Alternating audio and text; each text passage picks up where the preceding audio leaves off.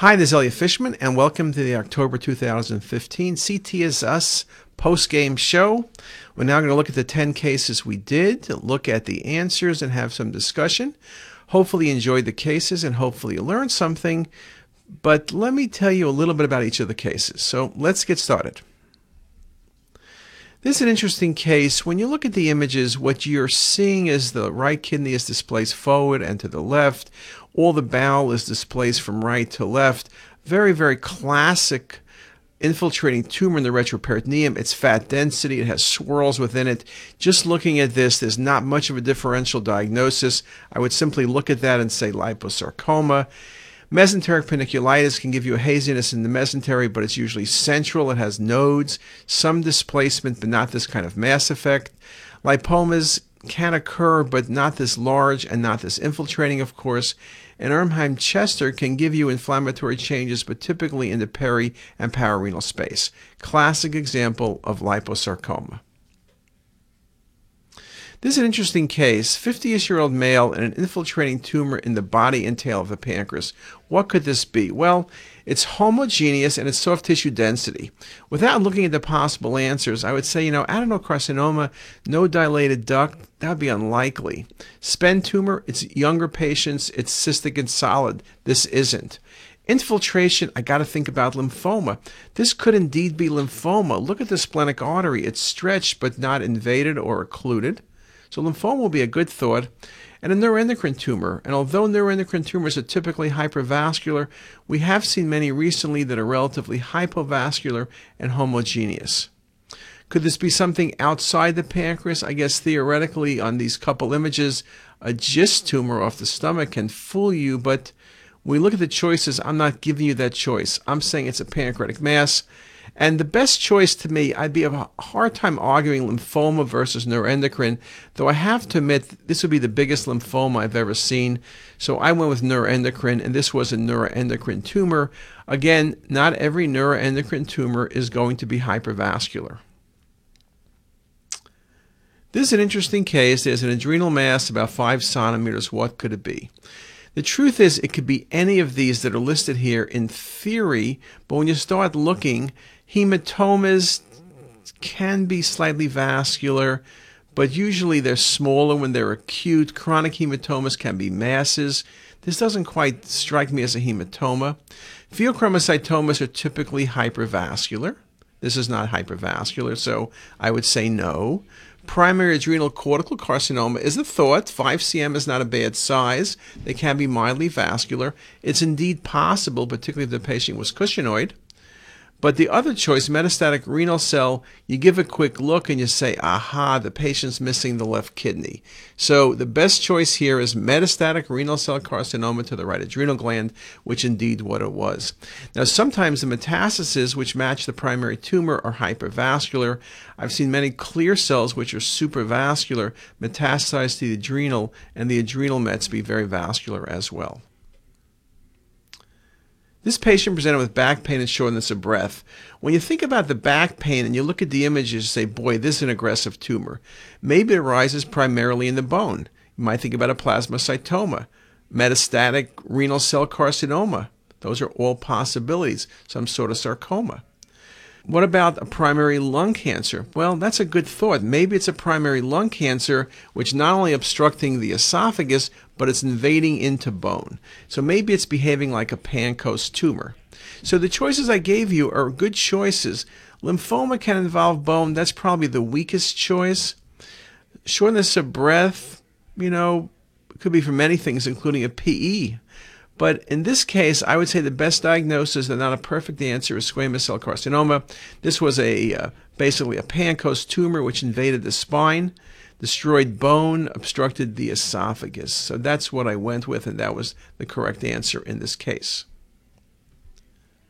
The patient's post-distal pancreatectomy, and I want to know the best diagnosis. Well, the first thing is most of the time with distal pancreatectomies, it's followed by the word and splenectomy. With small tumors, but typically laparoscopically, they're leaving the spleen behind. This is one such example. But when you look at the spleen, you can see there's very poor perfusion, only minimal enhancement in one part of the spleen, and you see air in multiple bubbles. When I see air in multiple bubbles, I'm thinking about an abscess. When I see lack of perfusion, I'm thinking about infarction. Splenic infarct with abscess is the best diagnosis. This is not lymphoma. Lymphoma can be infiltrating with decreased enhancement, but you wouldn't see air bubbles. Splenic cyst obviously is well defined in water density, and pseudocysts are the same appearance, right? Typically centrally from a uh, episode of pancreatitis tracking centrally. Very nice example of splenic infarct with abscess. I asked what the most likely diagnosis for this case is. When you look at the coronal and then the coronal MIP imaging, you see it about a 3 centimeter mass in the mesentery, which is encasing the patient's branches off the SMA. There's a desmoplastic reaction present.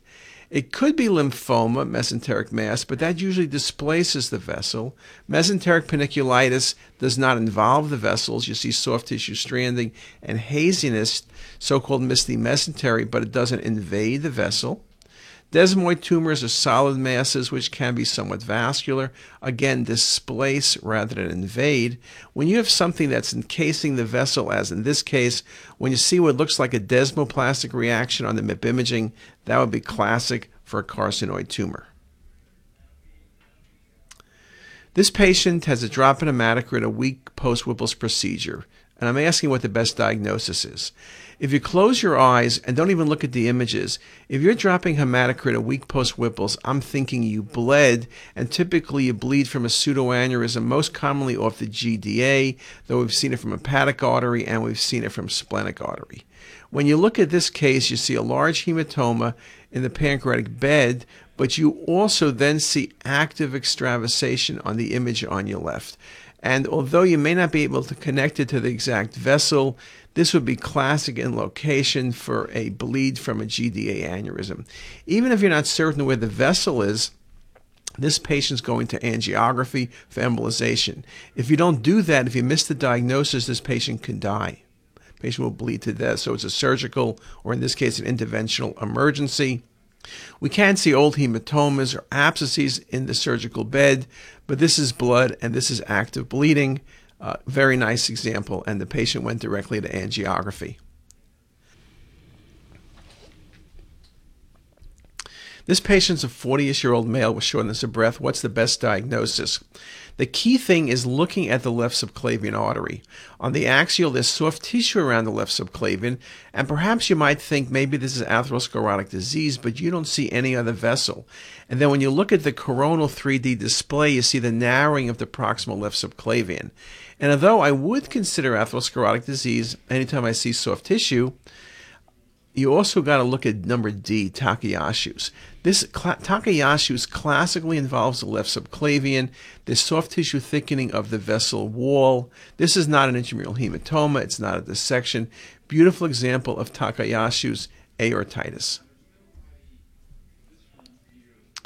Here's a case of a renal mass, and I'm showing you two images which very nicely on the arterial show you neovascularity with invasion of the right renal vein and IVC. And on the venous phase, you really see the thrombus nicely, almost reaching the level of the diaphragm. And I ask you, what's the best phase for defining IVC extension? of renal cell carcinoma. The fact is, multiple phases can show them well. Non contrast obviously is not the answer. Arterial phase is good, but at times you have flow related changes and you could overcall the presence of thrombus. Delayed phase, you may have too much washout. The best phase to me is about 70 or 80 seconds. Venous phase imaging works very nicely. You see the thrombus, you see the extent, you lose the neovascularity, but that's okay. You get that from the arterial phase. But the single best phase, and we've published on this, is indeed the venous phase. Accuracy is near 100% based on the published literature. This is a very straightforward case, but I like this case because I wanted to show you the volume rendering in MIP, mass right lobe of liver, and what the MIP shows you very nicely is the feeding vessel, which can be seen with almost any disease process, but the enhancement pattern, which is peripheral puddling. And this pattern is most classic for hemangioma. FNH, we can see a feeding vessel, which goes to a center of a vascular lesion. Hepatic adenoma, you can see a bleed, but the lesions are typically vascular.